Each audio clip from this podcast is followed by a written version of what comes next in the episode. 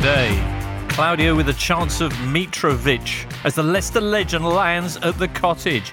Meanwhile, Premier League organises whip round for departing figure who's benefited sides up and down the table, but they're not sure what to give Jokanovic. Also today, we talk bad Brazilians and tear them off a strip, appropriately enough, and Nations League. Will England win the group?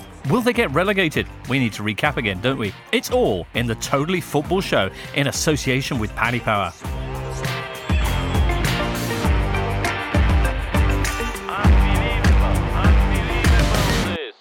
And listener, thank you so much for joining us. As we say, bon dia to Natalie Gedra. Nice, nice Portuguese. Thank you so much. uh, of ESPN Brazil. Yes. Thank you for joining us today, Natalie. Thank you. Yeah. uh, Obrigado. nada. uh, uh, Matt Davis Adams. Hello. Hi, Matt. That's all I can offer, I'm afraid. No, that's great. Nice English. Part of the Totally Football Show that finished 11th in the Opta Joe quiz this week. 11th is actually a really impressive number, isn't it? Because how many teams were competing, Matt? There were 30. We were we were pretty happy with um, with our overall effort because, um, as Duncan explained before we came on air, the stats guys always win. They're, they're in a different league. um, Right. So we were aiming for a top half finish. who was in our team? Uh, it was myself, Tom Williams, who was probably the star man, Mm-hmm. Carl Anka, Emma Saunders, and producer Ben, who actually threw in a couple of good answers himself and who I owe an apology to for. Oh, yeah? uh, he was pretty insistent that it was Dennis Wise who provided the assist for Lawrie Sanchez winning goal in the 1988 FA Cup final. Duh. I felt it was Terry Gibson. We went with Gibson. Of course, it was Wise. Easy to be wise after the event, you might say. Um, what other teams were competing? Did was was there a team from you know That other lot, team? yeah, down the road, yeah, they beat us unfortunately. Oh. Um, yeah, we beat we beat WhoScored. Uh, we beat a couple of notable, so you know WhoScored the stats website. You'd Beat the expect Daily them to Mail. be pretty good. Beat the Daily Mail, yeah, Yeah. always nice. Um, but yeah, as, as we say, room for improvement. First Mid-table. effort this year, mid-table finish, perfectly respectable. Right. Uh, particularly given that we had two millennials in our team, uh, Right. for whom a lot of the questions were were pre their time, and they they offered up that excuse fairly readily. Okay. Well, anyway, that quiz, which has become a bit of an institution in the whole kind of sports broadcasting industry, put together as ever by Opta's estimable Duncan Alexander, the oily sailor who sails the statistical seven seas, as producer Ben likes to Yeah. call him. And here he is with I us. should point out I didn't write the quiz. It was an not? esteemed colleague of mine, Tom. Okay. All right, But um, he did a good job, yeah. All right. I, I read the questions out. Did you? Hmm. Excellent. What was your favourite question? Have you brought questions I've got you? some of the questions, yeah, so if you want to go through some of them, we Yeah, we can let, do. I tell- we listener, would you enjoy that? No Googling now, yeah? Okay, let's have one now and then maybe some later on. let's start with who is the top scoring Premier League player who scored all of his goals in the 1990s? So 100% of his goals came in the 90s. Right, and who would that be? Should we say now or, or what? Well, we need to give the listener a little, a little bit of a chance. Well, I don't know who it is. Matt, you I were can't there when. remember that one actually. Okay, all right, let's now have a go with that. As we say, item one this week, gotta love Fulham. What a Hmm. lovely club they are. Not only do they have that gorgeous riverside walk, but they've enlivened an international week by changing their manager and not bringing in Sam Allardyce or David Moyes, but narrative's very own Claudio Ranieri. And uh, this is the best bit, they did it on a Wednesday, not at like midday on Thursday, as is usually the case. Anyways, you've seen Slavisa Jokanovic sacked, Shad Khan bringing in Ranieri to try and turn things around at uh, bottom of the table Fulham. Did you know, Natalie? Uh, Gabriele and Michael, we were discussing Ranieri on our Golazzo sister podcast yesterday, all about Italian football. Um, Gabriele dropped the nugget that in net spend terms, Fulham were the third biggest spenders in all of Europe last summer. I know they. I, I knew they were big spenders, but oh my god, third.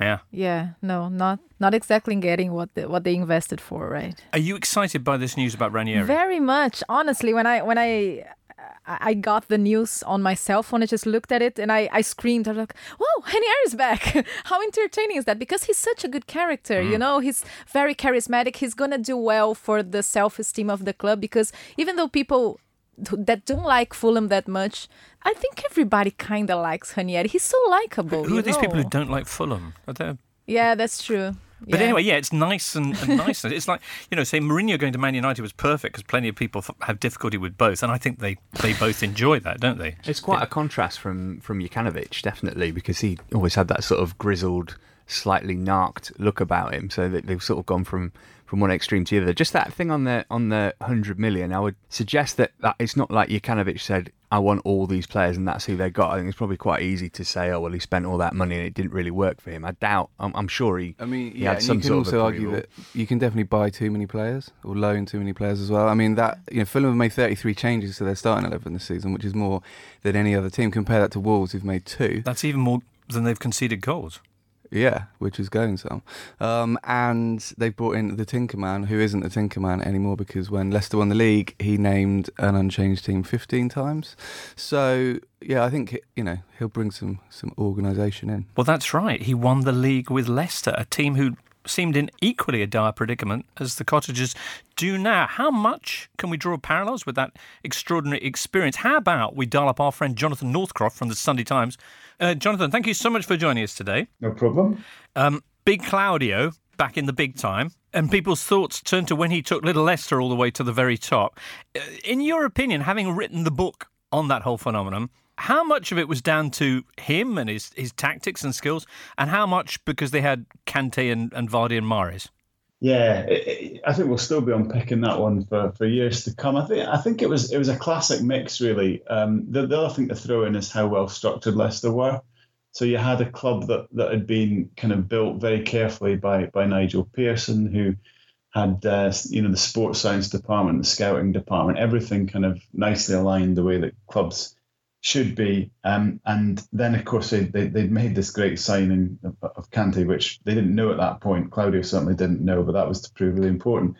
Um, but I think what, what happened was he brought um, his nous, his tactical skills, but also his, his, I guess, his aura, his leadership to the sort of front of house while leaving in place what was already there. And, and there was an intelligence to what he did because he, he spent a lot of the early part of his Leicester reign, first few weeks in pre-season, just saying very little, realizing what was good, realizing what he needed to keep in place, um, and and and doing so, and then sprinkle, as he said, you know, he sprinkled his little Italian tactics. I think was his, his quote on the top. Because he doesn't have the luxury of a pre-season here, just this uh, brief international break. How relevant then do you think the Leicester experience is? Do you see any of the same elements there? I do. Um, I think one of the things that that maybe was missed about what he did at Leicester and, and is missed about him because he's got this kind of fun, sunny persona. At heart, he's a very organised Italian coach who's extremely good at organising the defensive side of a team. And that was part of his job at Leicester. Uh, they'd conceded uh, 55 goals a year before he came. Uh, they'd third worst defence in the league, almost got relegated. And then they had the second best defence in the league when when he was there and they won the title. And, and he spent a lot of time, he changed him from three at the back. He spent a lot of time just drilling and drilling a, a regular back four that we we all remember now. You know, Huth, Morgan, Simpson, and Fuchs. Um, absolutely drilling them. Um, almost, in a way, what he, he can bring to this is is what you know Sam Allardyce will bring to a relegation situation, which is organising a team getting the clean sheets and building from there. That is kind of what he did at Leicester. It's just he, he built to a far greater extent than, than was imagined. You're listening to the Totally Football Show with James Richardson. Jonathan Northcroft, whose book, Fearless, The Amazing Underdog Story of Leicester City, the greatest miracle in sports history. It's a lot of title, isn't it? But just call it Fearless. Anyway, that's available right now. I bet there'll be a run on that. He likes a long title, doesn't he? Yes, he does because last time he was in, uh, he was promoting his his book "Deadlines and Darts with Dele: My World Cup Diary, England's Rebirth in Russia, and Other Unexpected Tales." Brilliant. Well, that's chapter one, pretty much already, isn't it? Brilliant. Do you think is that because they give him a word count and he just like I don't know. Anyway, writing Does, a book does the front cover count I toward think a it word probably count? does. Have you ever written a book, Natalie? I've, I've written a dissertation. Okay. What was your dissertation on? Uh, refugees in football. Wow. Yeah, yeah. Brilliant. Well, that, that's a fascinating topic. Duncan, you've written a book. Sorry, Two books, yeah. two books now. But I don't. I didn't include the uh, the cover in the word count. But I will from now on. Next time, uh, Ranieri. What a way for him to start. They've got Southampton at home, which seems pretty good. But do you know what the fixtures are after that? Chelsea and Leicester, and then after that they've got Mourinho, his old buddy, with Man Hashtag United. narrative.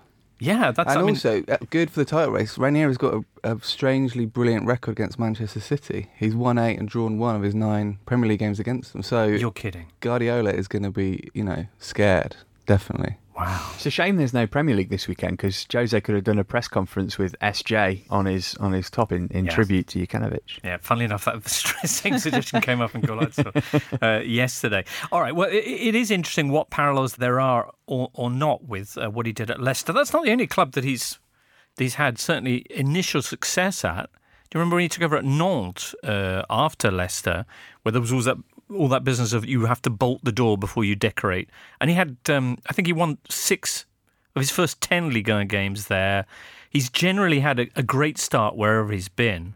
The one that we were talking about in Golazzo particularly was when he moved about 10 years ago to Parma midway through the season, and they were 18th at the time, and they had a brilliant run. And uh, they lost three times in 16 games, rocketed up the table to 12th. What, what do you think is going to happen, Natalie? Well, I think it was very interesting when he got when like his first interview he mentioned uh, very clearly his defensive work. He's proper italian manager so of course and fulham desperately needs that. So i think that's going to be interesting and fulham 31 goals is like the worst defense in the premier league so yeah not looking good for them. But i think Ranieri can can add up a lot in this sense yeah I think it's quite a good, it's quite a low bar for him. You know, he, the reason he left Leicester was because he, you know, he couldn't have repeated what he did at Leicester. But he's really only got to come come in at Fulham and win sort of six or seven games in seven months. You know, a lot of people saying, can he pull off another miracle? I don't think that would count as a miracle. really. Right. Just a, a reasonable run of form. Because it's so tight down the bottom, isn't yeah, it? Yeah, a couple of wins. I mean, we could be looking at a season where, you know, 30, 31, 32 points is going to be enough to keep you up. So, Right. yeah. They're only three points off safety at the moment. Yeah. And Newcastle demonstrated with their back-to-back victories and, and racing up to I think where are they now? 14th, something like that. They're out of the Yeah, they are. bottom yeah. three. Mm. What do you think, Matt? I think he's got more than enough uh, about him as a manager to, to keep them up, particularly given some of the other teams in the Premier League. But I wonder if we may be being a little bit kind because he's such a nice fella. I mean, you mentioned Nantes. They won four games in the second half of the season, won three of his last 15 at Leicester. Obviously, the Greece thing didn't go particularly well. But uh, you would think because of his experience of the league and also because of his experience managing multinational squads, which is what Fulham is, you know, maybe even more so than, than most other Premier League clubs, uh, and the defensive organisation, which is obviously the big thing. I mean, they need to. That one of the things that did for Jokanovic was that they just changed the team far too much. They've used three goalkeepers this Yeah. season, so pick one and, and stick with him. I would say would be a good way to start. Which was very much his way at, at Leicester, as you were saying, Duncan. Yeah, 15 games without a, a change to a starting 11, which is pretty solid. And that worked brilliantly for Nuno. Why, why do more managers not do that? It's less work. You get better results. I know. Makes sense, doesn't it? Hmm. Working for Maurizio Sarri. That's true. Hmm. Yeah. Had to Oh. bring up Chelsea, didn't you, Matt? but guardiola does the opposite and it works fine as well so Oh, yeah. yeah Yeah. Uh, ooh, uh, by the way, Jokanovic, Daniel Storey pointing out that even though his time at Fulham has been pretty miserable, he's got an extraordinary career.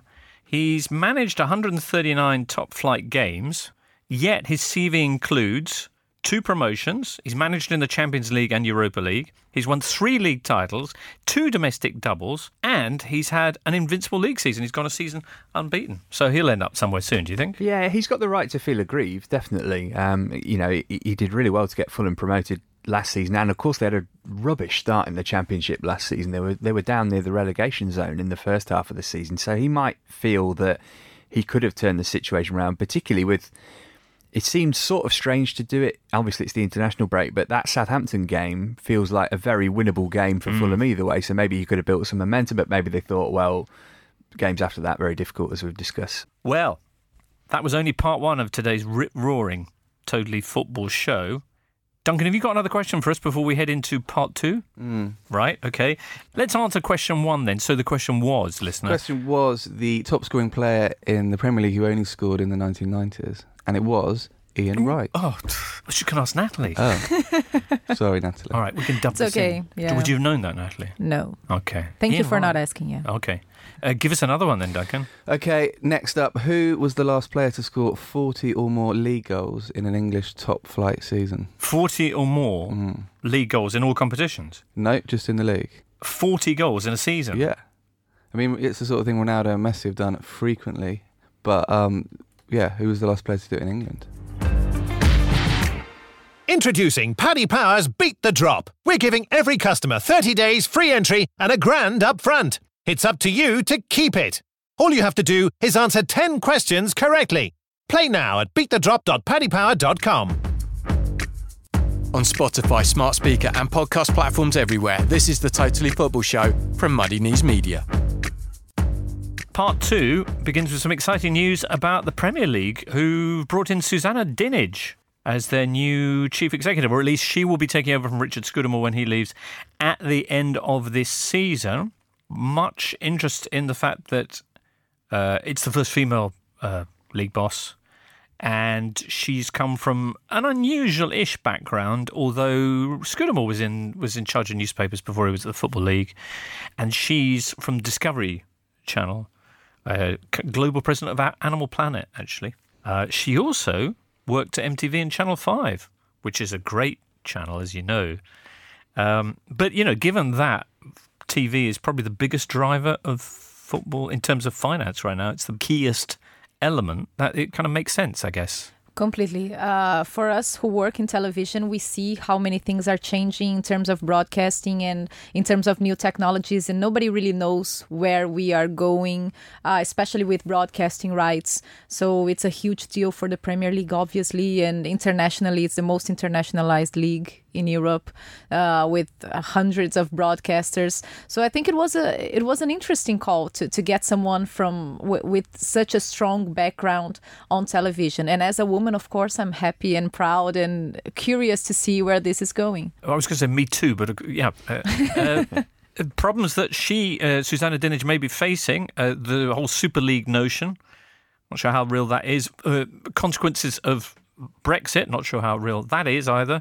Uh, the changing TV landscape, which you mentioned, agents and their fees, and also basically just keeping fans with some notion that football hasn't moved on and completely forgotten all about them. And probably not helpful on that last issue was this story that the Premier League are all been asked to chuck in a very big wodge for a big golden handshake. Although I hear that that may not be. I'm not sure. Matt, have you got any inside info on that from Chelsea's point of view? Well, they've all been asked to put in two hundred and fifty thousand pounds, haven't they? The twenty Premier League clubs. Um, it's uh, Bruce Buck, who's the Chelsea chairman, as, as the player who's proposed this in his role as the chair of the Premier League's nominations committee rather than in his role as um, Chelsea chairman. I think it, actually, in a way, it's helped Susanna Dinnage because the headlines are all about that, and she's kind of slipped him quite quietly into the position, so it might work out quite well for her. Obviously, it's um, it's quite a gauche thing on the face of it, but I think the thinking behind it is that you know the last UK TV deal was worth 5.14 billion. Um, and it was 670 million when he joined. So if you look at it in that terms as a bonus, but whether the club should be paying it is something different. I mean, I thought maybe they could just get him a lifetime subscription to BT Sport and Sky Sports, and that's probably worth about five million pounds anyway. That would be a, an easy way to do it. Yeah. Of course, you'd need you'd need other ones in there as well. You'd need Amazon and five yeah. million pounds of Amazon vouchers. That would take a while to get through. She's a she's a Fulham season ticket holder, so you would think that she's got some sort of understanding about the issues facing supporters, particularly as it's very expensive at Fulham.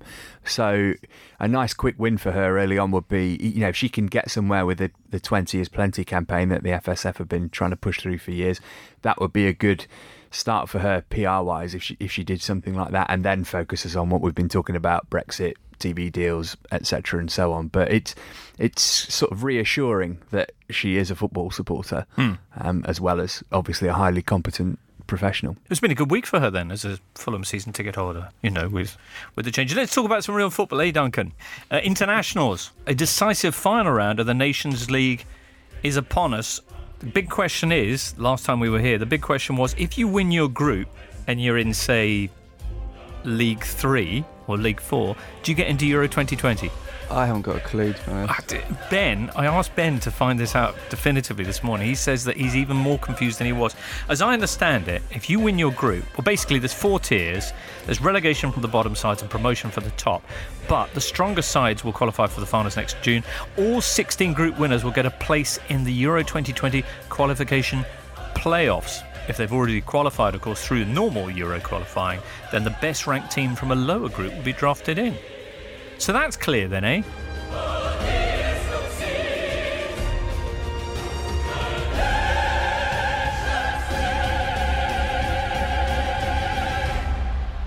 Uh, the big questions, anyway, heading into these rounds are. What did I just say? Uh, secondly, can England win the group after beating Spain, or might they get relegated? Netherlands, can they stay up? Might they relegate Germany? And can Matt Scotland make the Euros? What are you most excited by this weekend? I think there would be something quite um, good for Ger- for the Netherlands about relegating Germany. That that's probably the most interesting thing. Obviously, we're we're recording on on Thursday, and in terms of England's group, Spain and Croatia are playing tonight, so it could mean that that's kind of a, a dead rubber in terms of the certainly in terms of winning the group. If Spain beat Croatia, then then they've done it. So. I just have a bit of a problem with this international break Oh. specifically because it's the third one of the season already, and there's ages until the next one. I think it's March usually, isn't it? Yeah, it and is. it, it just feels like the season's just got going. We're just about a third of the way through it. If this was the first international break, then great, but we've already had two, and it's just Yeah, I, I think in years, odd numbered years, when it's the spot where you have the playoffs, it's totally fair enough. But I think in tournament years, yeah, we don't need it. Tournament years, as in we've just had a yeah, tournament. and so it's just friendlies or, you know, any other newly invented tournament, uh, aka the Nations League. So, yeah, it, it really does feel like it's kind of paused the uh, the Premier League and other leagues just as they're getting going. Oh, buzzkill! I was getting quite worked up, especially as you say about Netherlands. What what international fixtures? Obviously, there's two Brazil friendlies. Yes, uh, but actually, the the international break uh, is working fine for the South Americans because we have Copa America, Mhm. And it's next June. So so for for all South American teams, it, it's good that we're having these three fixtures. Although I understand I understand your point, but for for Brazilians, it's is working fine. Right. Uh, The Copa America is going to be in Brazil Yes, it next is. summer. Is, so it, does Brazil not have to qualify then? No. So that's why you're doing all these friendlies in places Yes. like Milton Keynes. Oh my God. Yes. Right. What, that's a strange decision. yes, it is. Yeah. you- can you tell us how that came about? Well, negotiating friendlies, it's a, a complex thing that involves uh, a few excuses and and uh, some explanations. For example, they always argue that no, it's not that every team wants to play Brazil, so it's hard to get uh, very top teams uh, to play Brazil, which is always a, a constant uh, complaint uh, among Brazilian fans that we shouldn't be playing Saudi Arabia like we did or Honduras you know it's very frustrating. And in terms of location yeah I, I, honestly I, I asked myself the same thing. I was like why milton keynes? You have plenty going on here. But there are factors like uh, how much they charge for for rent and there are agreements and the, the brazilian team they they have a, an agency that negotiates all these friendlies. So there's a lot going on they, they have contracts that they can they, they have to Respect. to respect exactly. So first is going to be the Emirates, and then it's going to be.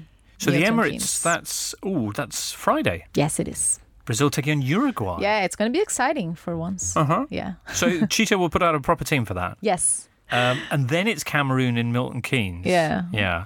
How do people in Brazil feel about the fact that their national team very rarely does? It's a big complaint, hmm. and everybody's well. There's a consolation factor that they are expected to play a few matches before Copa America in May in Brazil, a couple of matches. So they have these uh, contracts with uh, that where they should play in places like Saudi Arabia, like they did, and United States, and it was worse. It was worse uh, when Dunga was was the manager. It was a big problem. Brazil never played. Brazil always played in London. There's a there's a a, a joke among Brazilians that it's actually Brazil's home is, is London. It's not it's not anywhere in Brazil, but they are trying to reconnect with their audience. And we had qualifyings before, uh, so it's not that bad. It was it was worse before uh, 2014 because uh, every match was a friendly match because we weren't playing qualifying, and then Brazil was like all over, and it was never playing home. So now it's it's starting to get uncomfortable, but it's not a, a big deal for now. The, the team includes such luminaries as uh, as Neymar. Will, will they be paying Neymar to clap the fans? Do you think in in a, s- in a similar fashion to PSG? Details of Yeah, he denied that. oh, he's he's, he's denied that. yes, is he? yes, he denied that. He he he called it fake news. Okay. Well, we- we'll have a press conference from him today, so we might get a, a few answers Excellent. about that. Yeah. Okay. Best of luck with those two games then. Uh, Duncan, what's most exciting you about this international break? Well, the return of Rue Okay, which Yeah. is happening this this this evening, Thursday, this evening, yeah. record. Um, and I mean, it's caused anger and anguish with some people, but you know, I think he deserves it. Okay. I mean, it does seem a little bit like you know that the meme that's doing the rounds this week, the "Don't say it" meme, where you, you say, yeah, it does feel like someone said, "We've got a friendly against USA. Don't say it. Don't say it. Don't say it. Let's get Rooney back." But Yeah. um, yeah, but I think it's good. He deserves it. Um, it was notable that Peter Shilton, the man who has the most caps for England, was was not happy about the man who with the second most caps for England getting an extra cap. will he level? Will he pull level with Shilton. No, he won't. But I think Shilton was concerned that you know a, a swift hat trick from Rooney and, and he's back in the in rotation. Right. And Rooney, to his credit, said that if it was a cap that would have taken him level with Shilton or, or beaten him, he wouldn't have he wouldn't have taken it. He wouldn't Right. be doing this. But it, it I, I think the reaction's been really strange. I mean, the main thing is it, it's about raising awareness of his charity, and he's a, a footballer who uh, obviously he's, he's had some black marks on his CV, maybe no more so than than certain other footballers, but there's a kind of strange attitude towards him. I find from certain sections of the English media, and you know. This foundation that he's got that helps disadvantaged and vulnerable children that he gave 1.6 million pounds that he raised from his testimonial for Man United to, that seems to be his primary motivation to take part in this game, to raise awareness of that. So, you know, this kind of thing is commonplace. Podolski had one, didn't he? Schneider had one. Uh, I think he's he's well worth it in terms of a, a from a football perspective. They sold twenty thousand tickets in the couple of days after it was announced that he was going to be taking part in it. But I feel a bit sorry for him in that he probably thought this was quite a good sort of you know holistic thing for him to do to raise awareness of his charity, which he's got. You know, there's no expectation on him to do that or have had it, and it's just a bit of a shame that it's been. Oh, well, you're bringing him back for well, because he's the record goal But scorer. it also taps into this thing where he doesn't get enough credit for his career. You know, he's one of the greatest English players in the history of That's football, true. and because his best years were probably his early years, it, you know, he does get sort of glossed over compared to some of his peers. I think. Hmm. As a foreign, I can't understand why people are being so bitter about it. About Wayne Rooney playing. Yes, for of course, you have to respect his history, and he's like you mentioned, it, he's doing a good thing. I mean, I stop think- being so bitter about it. I, th- I think um, that it's to do with the, the way that because of his early years and because of his stature or status within the game, he was seen as an automatic inclusion for England for so long, and the team was built around him. And I think, especially in the final years of his, his time with England, his inclusion in England team represented the things that were holding the side back. And it was interesting how fresh the side looked without him once he he moved on, and maybe that's why people have got this reaction to Rooney returning, if only for a brief cameo at Wembley. Yeah, but I, that doesn't change everything that he did for the national team. And honestly, I just think you have to respect his history. All right. It's, Yeah. it's not like he held, you know, the number nine role for England all the time. Held that hostage. He played in central midfield. He Mm. played on the wing. He did what he was asked to. So, yeah. Duncan, do you have some stats that you were going to throw at us on this, or shall I move on? Um, he's I'm quite happy to move on if you want. No, I got a couple. If you Go want. on then. Oh, I don't Um, know. Do I want them? Well, I don't know. Might do. Okay. I mean, if Let's he, hear those stats, listener. if he you scores, decide. It's quite sad he's going to be a substitute because the only minute Rooney's never scored in in his career is the 14th, so he won't get a chance to, to do He that. scored in every other minute of the game. Yeah, between 1 and 90. Um, so that's a shame. He can Do become. you mean f- for England or in general? No, just in his career. Oh, right. He's still playing for DC United, of course. True, but um, maybe they don't have the 14th minute in America. I don't know. I'd have to research that.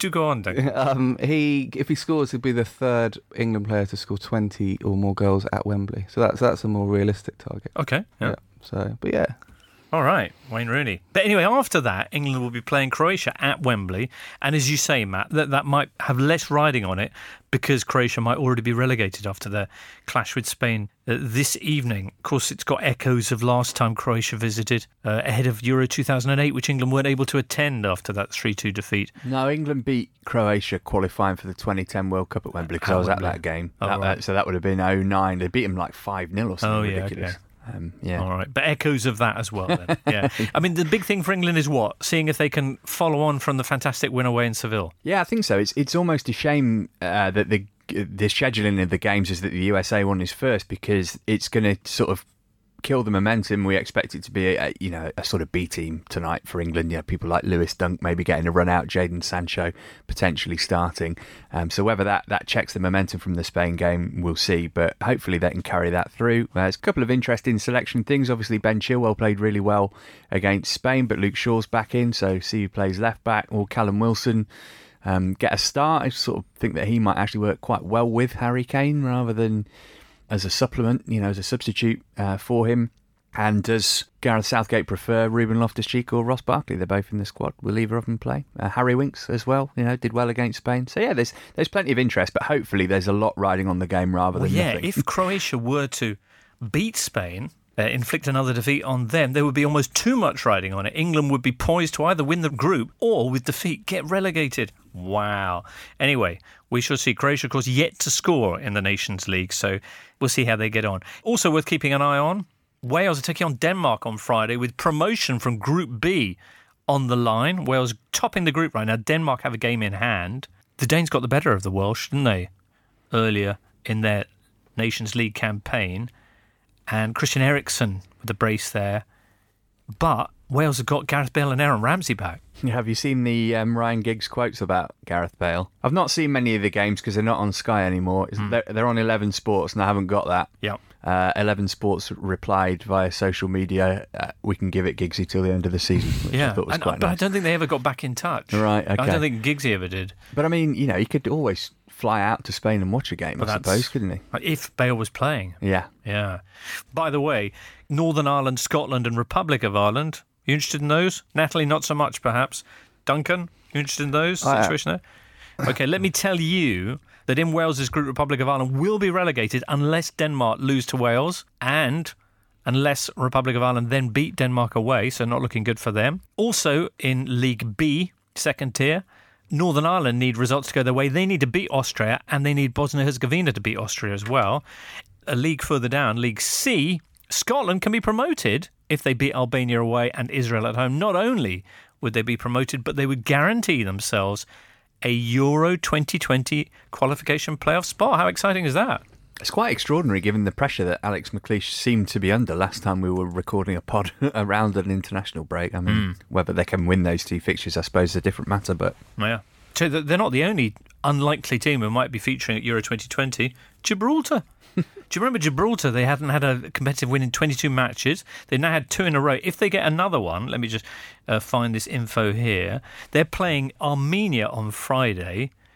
If they they're then going to be taking on Macedonia in Macedonia next week. They if they win that group, they're in the qualification playoffs. Wow, Duncan. It's up for grabs. Certainly is. Hey, listener, do you want the answer to Duncan's question? Is that the only thing you're still with us for? Go on then, Duncan.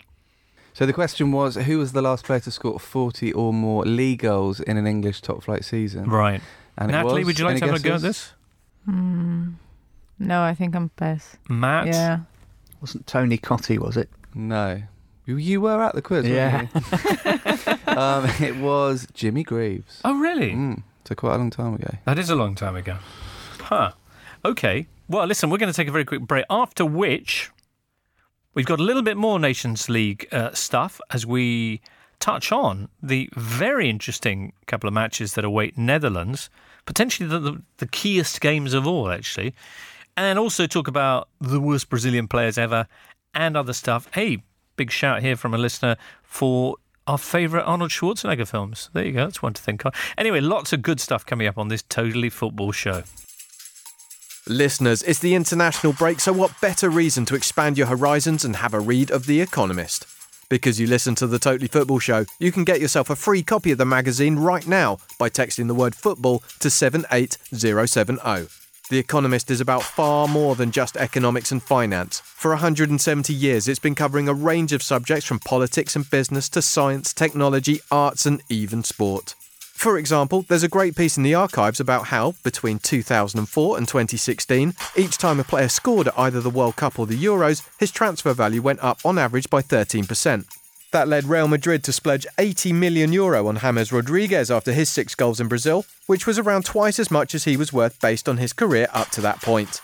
It didn't take Real long to realise that, as usual, they'd overspent. So, like most clubs, they're now using cold, hard statistics and data rather than a five week tournament when deciding to sign a player. Or not sign a player, as was the case this summer.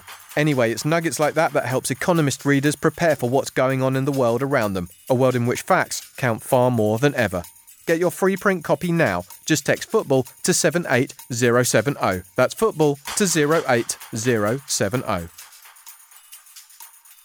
Now, Monday we were discussing how many matches you can watch at the same time. Duncan, how many matches can you watch at the same time? I've watched 10 at the same time before. really? Yeah, How?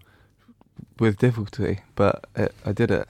Yeah. Wh- Which 10 matches were happening On simultaneously? like the last day of the Premier League season when you have the 10 concurrent ones. All right, and you had t- 10 screens. Yeah, I was sat in front of 10 screens. Um, I can't say I took in a lot from all of them. right, but you were able to keep a, a, a- across. I had this. darting eyes like that. as- I imagine you did. Yeah. Right, as okay. things happen. Natalie? I thought I was rocking with four, but you say ten. For me, you're rock. He's that's nonsense. You can be in Ten. front of ten games, but you're not watching them. But four, that's impressive. Raphael Honigstein, friend of the pod, and football fans everywhere, uh, was talking about the fact that he, he can only do one, or he only wants to do one at a time. And both Vishnu Kumaraswamy and Daniel Diamond asked the same question: uh, Does Rafa being able to watch only one game at a time make him monogamist? Monogamist. Very good. That is good. Yeah. Uh, right, back to the internationals. And I'm excited by Netherlands. They might be back, listeners. They're going to be taking on France on Friday, and then Monday, they have the chance to relegate Germany.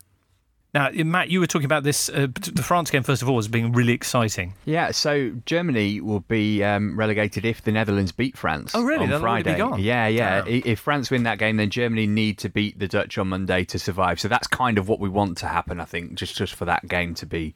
Still in play. Yeah, yeah. Um, France never lose, though. They're the world champions and all that. Yeah, this is true. They've got loads of injury problems though. Pogba, Martial, Lacazette, Mendy. Um, interesting that um, Aymeric Laporte still doesn't get a call up for France, and Mamadou Sakho does. Um, some some talk that it's maybe because, as is the way these days, he did a applause emoji to uh, Rabiot tweeting his displeasure at not being in the World Cup squad. Uh, and Deschamps has held that against him. But obviously, we we've been talking about Laporte on the show in recent weeks and how brilliant he's been for City. So that does seem slightly odd. But yeah, you wonder if um, certainly Martial's in great form at the moment. Lacazette's had a good start to the season too. So maybe not that straightforward for France, but Germany, goodness me. They did beat the uh, the Dutch 2 1 in September with Mbappe and, and uh, Giroud after Ryan Babel, who's still very much a feature for the Netherlands, had equalised. Wow. Okay, then Monday it's Netherlands hosting Germany, who they beat 3 0 last time out. Wow. That's one to follow, isn't it? Potentially be Joachim Löw's last game in charge. That's true. How long have you been? We've been saying that. That it's his last game. Yes. Not, we haven't been doing it for long. Have you been doing it for a long time? oh yes, yes, Really? Yes. Okay. Well, I'm Brazilian. I'm always thinking that the manager is going to be sacked. Right. Yeah. Well, and, and he must be, a, that's a, a departure you as Brazilians particularly want to see, I imagine. yes, yes. It's a de- it's a delicate spot for us. Hmm. yes. Super. Another quiz question, Duncan, before we address the final and meatiest topic of this Totally Football show. Okay, let's go for which two players scored in all three World Cups in the 1990s. Say that again. So the three World Cups in the 90s, 90, 94, 98, Yes. uh, and two players scored in all three editions. Who are they? I got one of these on the night. I remember that, Okay. and you, you should get it, James. Yeah. Okay. Yeah. And then another one. Natalie, got any thoughts on that? I'm just going to leave it to you guys. Okay. Yeah. All right, listen. uh, That's a doable one, isn't it, Duncan? Or is there a, a, a twist in that? No, I think it's probably the two players you would be thinking of if you got the right ones. Okay. Excellent. Excellent. Well, the, the answer coming up very shortly, as is our discussion about bad Brazilian players and more. You're listening to the Totally Football Show, sponsors of Melchester Rovers. Find out more at roytheroversofficial.com. Natalie, you've been so you've basically your job for ESPN is to travel up and down the Premier League. Yes. Okay. Yes. Very Um, exciting. It- Is it very exciting? Yes, I love it. Absolutely. We broadcast the Premier League, so there's plenty going on for us here. Is is it popular in Brazil? very popular. The, the the ratings are very high. Okay. Yes, and there's this, this young generation that prefers European teams than the Brazilian ones. Really? Yes, yes, it's very common. Which European teams do they particularly like? Uh, well, the Premier League is uh, the most popular league. Uh, Chelsea is very popular in Brazil, of course, because the it uh, so, so many Brazilians. Uh, United, of course. City is growing with everything that's been happening in the past few years, and of course, Barcelona and Real Madrid, and yeah, basically this. From a Brazilian point of view, it's good that you know Liverpool and City have both got Brazilian goalkeepers, Yes. um, and they've kind of made goalkeeping cool. Go, you know, um, my son is a goalkeeper, and it's suddenly become a a position that people want to do because it's you know it is cool. Yeah, So that's true. And, and there's a big argument among Brazilians who who's the who's the top one because Alisson was top one, no non questions about it. But uh, because Ederson didn't play in Brazil that much, so he's not that popular among Brazilians. And Alisson played in Internacional for a while, and well. Everybody knows him, uh, but now that Ederson is doing so well in City and City is getting popular in Brazil, and every, there's this there's this discussion now, and it's it's and, and yes, they they they they, they turned into a, a very cool thing and, Well, they- and different. Yeah, they've both got pass completion rates of eighty percent or higher. Which, if you go back, you know, even most of the Manchester United midfield in the treble season didn't have figures that good. So that kind of illustrates how much football's changed in the last twenty years. It's interesting to see the goalkeepers uh, when you when we're covering the Brazilian national team. It's interesting to see the the, the training Mm-hmm. because their accuracy in in with their feet is like it's it's very entertaining. Do they get on?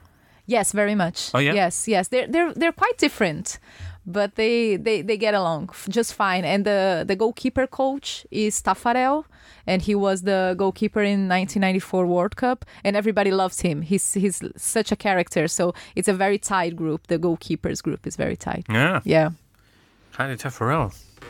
Uh, 1990 as well, he was a Brazilian keeper, wasn't he? In 1994, he he defended the uh, a few penalties for us in Mm. the the final against Italy. Um, do we, I didn't ask, is, is Arthur in the squad, the Brazil squad?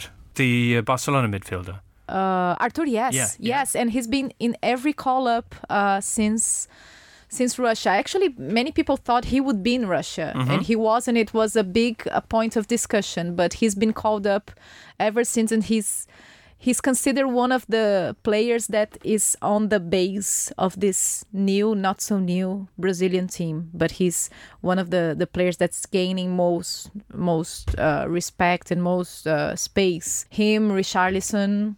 Coutinho for sure, but Coutinho was uh, was around, uh, but he's young, so and but Richarlison was a very positive surprise as well, uh, because at first he he wasn't even called uh, for Tite. A, a player got injured, and then he got called up, and he he just stayed for these three call ups, and he's very charismatic. Yesterday he gave a press conference that was very entertaining. Richarlison. Yes, yes, he was telling how he flunked uh, arts in his school, that he, he was terrible in school, and his uncle was his teacher in arts class, and he thought, oh, I'm, I'm not doing anything because my, my uncle is, is passing me, and he flunked. So, Right, okay. yeah. I- I- It's a good punishment for the school, though. If you don't knuckle down at school, we're going to send you to Watford. Well, it would work on me. So, uh, right, but he's now a proper fixture, uh, Richarlison. He is, he is. Who, who else are you you excited about in the, in the Brazil side? Arthur is the most uh, most spoken about Uh-huh. player, and um, I think on the defensive side, uh, we have. I really like Marquinhos. Mhm. He's young and he's experienced at the same time. He's 24th, but he's been with the national team for so long, and he has such a presence there. And he's obviously going to be uh, uh, one of the starting players for for Brazil. We thought that would happen actually at Russia. Many people were, were surprised that he was replaced by Thiago Silva, but it showed to be a, a, a very wise decision from Tite because Thiago Silva was amazing at the World Cup. Apart from against Belgium with that chance. That, Yeah, but even so, he's pointed for uh, he's pointed as like one of the top players in the Brazil, if not the the best player, the best Brazilian player in the World Cup. right. So yeah, I really like Marquinhos and Casemiro. Casemiro. Okay, yeah. Yes, Casemiro is amazing, and I, I think he should be captain actually, Casemiro, because he's experienced. He has uh, good communication skills. He has a good vision of the game. But our captain is Neymar right now, so Ha! ha. Uh, let's talk about bad Brazilian players. That's much more fun. Oh yeah, sure. We have we have so many good players. Let's talk Yeah, about that's the it. good Everyone ones. always talks about the good Brazilian players. Okay, I have a See- few then. All right, do you? Because producer got Ben was. well. Have you? Mm. I had to think as well. Because yeah. Oh, go on then. You you well no, Matt, you start. Do you have any? Roque Junior when he was at Leeds. Junior. Yes. Uh, He's Afonso a legend, Alves. Yeah, but he one of those players who just came to England and it never happened for him. I think I was looking at this and I'd forgotten how many Brazilians Middlesbrough had for that Hmm. weird spell where they just seemed to only sign Brazilian players. And Juninho. yeah, Juninho, Emerson, Marco Yeah. Branca. Um, Juninho made uh, the Premier League popular in Brazil. Hang on, Marco Branca was Italian. You're thinking of Branco. Branco, yes, yeah, yeah, yes, yeah. you're right. Yeah, Branco was yeah. at Branco. Genoa when they get the free kick specialist. Yes, Yeah. exactly.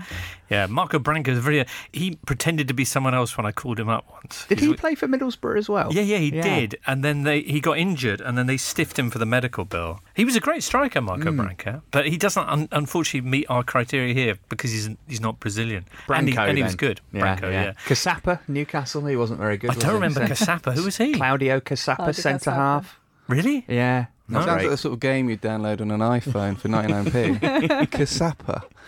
But it's not. I've got a few if you want. Go on then. Um, Brazilians to play one game in the Premier League. All right, Um, yeah. There's five of them, but my three favourites are Bruno Perone, who played for QPR once, obviously. Neil Warnock said he's already suffered a broken nose in training, so he's settling in nicely. That was a good Neil Warnock style welcome.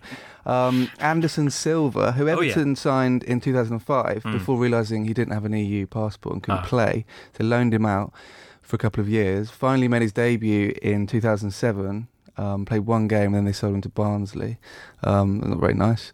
And then my all-time favourite Brazilian with one game was uh, Glauber, who, who played one oh my game god. one, one game for Brazil, the Brazil national team, signed for Manchester City um, the day before Sheikh Mansour took over. So he really was the kind of you know the final old The City. Thaksin Shinawatra. Yeah, but it was it's very much a kind of um, you know Mm. end of an era. So yeah, he played one game for City. So um, now he played a game for the, the national side, which sounds surprising. But was that back in the era when there was all sorts of talk about people would effectively pay to get their players into the national side because then you could sell them to European clubs for a much greater price? There were a lot of talk about that, about agents especially, that they, they had agreements and they they put their players in the national team. And Vanderlei Luxemburgo, did he not end up uh, either inside or uh, with with charges for, for taking money Oh. for? Vanderlei Luxemburgo, yes. Yeah. yes, well, he has all types of charge. So Right, yeah, okay. just just put it on the list. Okay, uh, right, excellent. Oh, go on, you have got some uh, bad Brazilian players. Okay, just about Roque Junior, he got a red card in his first match. hmm Yes, and he played five matches for Leeds. So yeah, not Not really a great good. start. Not a great start. Uh, Joe from City Yeah. at the time He was good though, wasn't he? no, he did really well in, in, in Brazil. He he was playing for Corinthians uh, a, a while ago, and no, all these guys they did really well in Brazil. They didn't get here for, for free, you know. And uh, Joe was very expensive signing at the time, and he was kind of a disappointment in terms of you know delivering goals and stuff. and uh, well, everybody talks about Paulinho at Tottenham. Yeah. And it's very weird for us because Paulinho in Corinthians, he was such an amazing player, and it, he still get calls up for the called up for the national team, but here it just didn't work. It, it's amazing. Yeah, so that's that's all about it. Joe, uh, he is at least the player with the shortest name to score a Premier League goal. So he's got that forever, unless a one-lettered man. appears. What I'll about- keep a note on that. What about Afonso Alves, who's quite Oh my legendary? here? God, Yeah, yes. him. Yes, Was he that's good in. Brazil as well? He was good in, in Holland. He yes no, but he he didn't play in Brazil that much. Ah. and he was very questioned when he got called up for the national team because people really don't didn't know him. Mm-hmm. So he he was very questioned by the Brazilians in general. But so was Firmino, so, and and Firmino proved them wrong. So Yeah. yeah. I'm just about old enough to remember when Newcastle had Mirandinha as well, which was very exciting. Although I do remember the Newcastle fans, um, as a tribute to him, wore sombreros, which um, oh in my the 1980s. god, that's so the- wrong. Yeah, but they thought they were, you know, they thought they were helping. Uh, the, yeah, the, the the intentions that count. yeah, exactly. Mm. Most underwhelming, Robinho. Robinho. Yeah, I, I was gonna mention Robinho because I don't think he was uh, an embarrassment or anything like that, but I think there was a lot of expectation regarding him, and I, I think he didn't reach. Well, he came through at. Santos, and that he was kind of because of the way he looked. I guess there was some talk of him being, and because it was Santos, uh, him being Mm-hmm. another Pele. Yes, yes, exactly. Well, in Santos, they're always looking for the, Like, the next mm. Pele. Yes, but uh, and he did really well in Santos. Uh, he was very skillful, very fast, and very you know Brazil. What you expect from a Brazilian player at a, at the pitch. Uh, but I think it was sort of a letdown. He he was always complaining about Manchester that there was nothing to do in Manchester. I mean, just He used to go and hang out in what is it? The is it the Arndale Centre? That was his thing, apparently. So I I mean, I, kind it. kind of if you're Robinho and you, you arrive in, in, in Manchester, I mean, it, it's a bit of a shock, isn't it? I'm sure a lot of Mancunians might struggle were they to go and kind of hang out in Santos, possibly less actually. No, but I think it's just a matter of mentality. Hmm. You know, you have so. Uh, Carlos Tevez was used to complain ab- about the same thing about Manchester, but I think it's just a, men- a matter of mentality. You're there to play football, so just focus on that and enjoy your vacations when you have them. you know? Absolutely. Yeah. Can we talk about Kleberson? Cleberson, okay. Yeah. Yeah. On the same day as Ronaldo at United. Oh, Um, really? Yeah, and didn't they have to wait to sign him till his girlfriend had reached 16, I think? Yes, I remember that. Really? Mm, Yeah. Iffy. I think it might just have been more about the sort of um, The optics. yeah. I see. I see. Okay.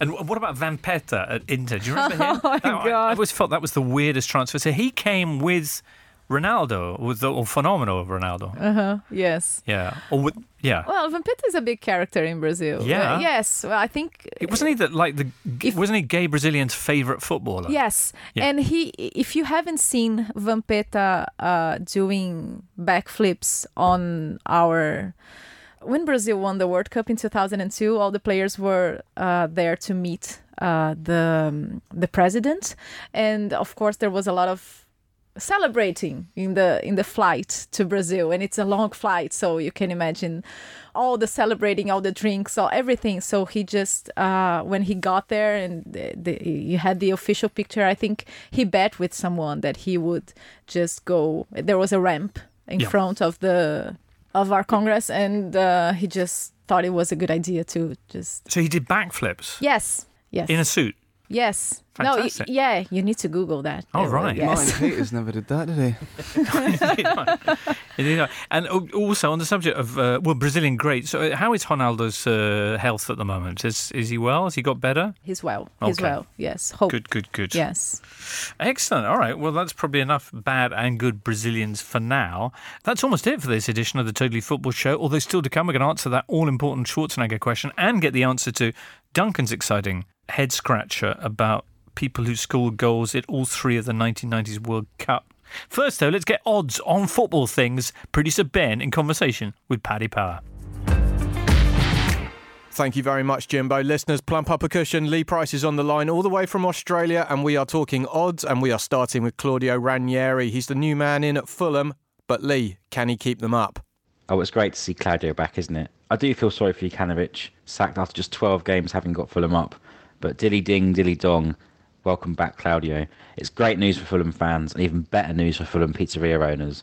They are still odds on to go down, though, of course, but it's a fairly short price now, 7 to 5, that Ranieri keeps them up. Should he do that, it's 11 to 2 that they finish above his old club Leicester in the Premier League next season. 750 to 1 that he repeats his title winning miracle with the Foxes. Clearly, though, the odds suggest they're more likely to go down, sadly. If they do, they're 7 to 1 to win the Championship next season, which put them front and centre amongst the favourites. England versus Croatia, then, Lee, coming up on Sunday afternoon. Uh, can you give us the first goal scorer market and the overall on this one, please? Hmm, an interesting one, this. I know England are semi good again, but Croatia are good at semis, and that's what told at the World Cup. Despite that, we favour the hosts at 4 to 5 here, with Croatia 10 to 3 and the draw 5 to 2. As for the first goal scorer market, Harry Kane tops that at 13 to 5. His misses against Croatia in the summer still haunt me, so maybe put a few goals to bed on Sunday for him, and mostly for me. And you got a money back special on this one as well, haven't you? We do indeed. It's money back as a free bet if England win. Applies to losing first, last, anytime goal scorers, correct score and what odds Paddy markets. Max refund £10. T and C's apply. You can find out these odds and more at paddypower.com. All prices are accurate at the time of recording. recordings. 18 plus only. BeGambleAware.org. And when the fun stops, stop. Jim Barnett, in honour of Arnold Schwarzenegger's birthday in July. Hang on. All right, interesting premise. What's the panel's favourite Arnie film? Can I be controversial? Go on. Kindergarten Cop. Really? Yeah, every Are day you of the saying that for real? Yeah, yeah. I don't think I've ever seen Kindergarten Loved Cop. it as a child. Yeah, really, really Uh-huh. good. Yeah. Have you seen it since? Give it a whirl. Probably, yeah, I reckon I probably saw it in my 20s and enjoyed it just as much. Okay. Yeah. Duncan? Probably going to go for Total Recall Really? because I think it was the first 18 I'd ever seen, Uh-huh. and I'm I'm How old sad. were you? Well, I'm sad to admit I wasn't 18 at the time. Really? I was younger than 18. Don't tell the old board of whatever they're called. British Board of Film Certification. yeah, they'll get me. But um, yeah, no, I think the was. statute of limitations is your friend on that now. yeah, I think so. Yeah, but um, yeah, I've lived my life with that Credos. Yeah, What? Total Recall. Oh, I see. Yeah, yeah. Nice one. Nice one. Natalie, you a fan of Arnie? Uh, you have to respect the man. I you know, yeah. It's probably a good yes, non-committal answer. I love that you remembered Kindergarten Cop. Of course, it's the best one. Is it the best? yes, of course it is. All It's a whole other side of him, you know. Yeah, the Yes. comedy. I, um, for that, Twins was, you know, a little bit of a forerunner in terms of laying down his comic chops. Yeah. Producer Ben wants to go with Terminator 2, but I mean, I would say Terminator 1 always. Yeah. Always. I mean, technologically and in terms of the FX, etc., Terminator 2 is groundbreaking with the, the, the T1000 and that. The- but the guy that all the great Terminator stuff's in the first one. All the I'll be back, all the you asshole, and all that stuff. Yeah. Yeah. Sorry. No, just remember the guy that played the T1000 then yeah, Robert played Patrick. the the the cop. Was it the cop or the store owner in The Sopranos? Oh, I never finished watching The Sopranos. In fact, I've only seen one episode. This is like my not watching The Matrix thing. How, how's that possible? Well, because there's so much of it, and they keep making new TV shows, and um, yeah, I, I've got to get back to it. It's like wire level. Yeah, yeah, I know. No, life-defining believe me, it's been. I- It's. I don't say that happily. That's right up there with not having a tattoo or owning a motorbike. Um, that I've got to get that sorted out. Maybe on Friday. See how we do. Um, Natalie, you're saying family-friendly kindergarten cop on that? Yes, All right. absolutely, 100%. Not sure it's family friendly. Might have been a 15. Is that right? Mm. Okay. If that, hopefully we've escaped the kind of controversy that that followed our John Candy discussion. Uh, but um, but yeah, we will be dealing with planes, trains, and automobiles really, really soon, listeners. You probably want the answer to Duncan's uh, World Cup question, Duncan. Yeah, the two players to score in all three World Cups in the 1990s. All right, so listener, you definitely got Roberto Baggio, didn't you? I think we all did. Uh, does anybody want to hazard a guess as the as to the other one? Klinsmann? Correct. Oh, there you go. All right. Excellent. Well, that is it then for today's Totally Football show. We return on Monday with the France's Julien Laurent, Wales' Tom Williams, and Nottingham's Daniel Storey very much on the panel. So that'll be exciting. Looking at back at all the action from, and then, and looking forward to other action, and also probably dealing with any other big things that happened over the weekend. I wouldn't rule it out. International break, fertile territory for upheaval. But many thanks for now to Natalie for joining us today. Thank you. Where else can people find you? On Brazilian TV, obviously, Brazilian ESPN. Yes, ESPN Brazil. Okay. Yes, and on Twitter and on social media. get? yes. Have you got the weekend off at the moment? No, no, because the Brazilian team's oh, here, have to go. so and- yes. You have to go to Milton Keynes on that. Yes, I do. Okay, excellent. Matt, what will you be doing this weekend? Something eclectic, I hope. Yeah, um, well, reasonably. It's actually English. I'll be doing some uh, Football League highlights on Saturday, and then on Sunday, Chelsea against Yeovil in the WSL, and you can watch that for free on the WSL's Facebook page. Is that right? Yeah, Okay. two o'clock kickoff on Sunday. Yeovil, are they any better than they used to be? They won their first game in I think it was 17 months. They beat Everton a couple of weeks ago. Good lord, with goals and everything. Yeah, yeah. Yeah, Wow. so so good on them. A bit of a mismatch this, but Chelsea have had a pretty poor start to the defence of their title. So who knows? Maybe maybe Yeovil could spring a, an upset, but it would be a mighty one. When's that game on again? It is two o'clock on Sunday. Brilliant. And Duncan? Well, I was going to go and see Sunderland v Wycombe, but then I thought it was going to be moved for international call-ups. No. and then it wasn't. So I've. So you can my- still go and see it? Yeah, technically, but it's a long way away, isn't it? So- Right. I saw Sunderland last weekend, as you know. Mm. Yeah, when they went at Port Vale. They were good. Yeah, and Shout also we'll, Ross. we'll lose. So yeah, All right. Oh, you Wycombe fan? I am. Yeah. oh, because we had um, we had the, the, the Wycombe manager, Gareth Ainsworth, with us. Mm. He's a lovely fellow. He is. Yeah. He's a very good manager. Did he explain what he was doing in that Camberley McDonald's until four o'clock in the morning? the That's other not a week? question I asked him. I regret to say. He, on on Twitter, somebody posted a video, a Wycombe fan, a video of uh, him and her and Gareth Ainsworth together at Camberley McDonald's at 4 a.m. and he um, It was after we'd beaten Peterborough, so it was quite a big win. Yeah. Um, yeah. Why not? necklace not? wasn't good. He's- Not, not a good look. He's not the only manager to seek solace in in McDonald's. Uh, Marcelo Bielsa, famously, while in charge of Marseille, would retreat to his nearest, you know, golden arched em- eatery, and uh, I'm not sure what he would do there. Not very much. Big Sam. Was it? Yeah, Big World Sam Cup. during the England game. Well, that wasn't a McDonald's. That was a pub, but it was with a hamburger. so Yeah. technically, that counts. Brilliant, Natalie. Thank you, as I say, so much for being with us today. Look forward to seeing you again soon. Big Duncan, thanks to you, Thanks, James. and also Matt, and you, listener. Most importantly, do have a great weekend. Hasta la vista, baby.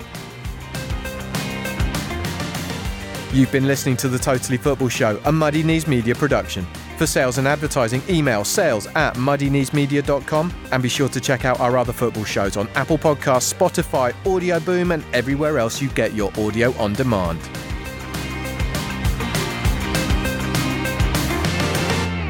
Supporting your team can be a beautiful thing, but then come the injuries, the goal droughts, and the downright disastrous defeats. That's a little bit like life, really. And here at the Totally Football Show, we believe we should all support each other the way we support our team, through the good days and the bad. And that's why we're continuing to work with Calm, the campaign against living miserably, a charity dedicated to preventing male suicide. On average, 12 men take their own life every day in the UK. So that's your starting 11 and your manager every single day.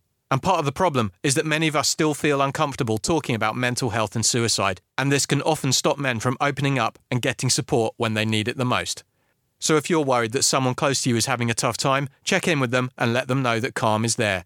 Every day from 5pm till midnight, Calm provide a free, confidential, and anonymous helpline and web chat for any man who needs support. Visit thecalmzone.net to find out more about Calm.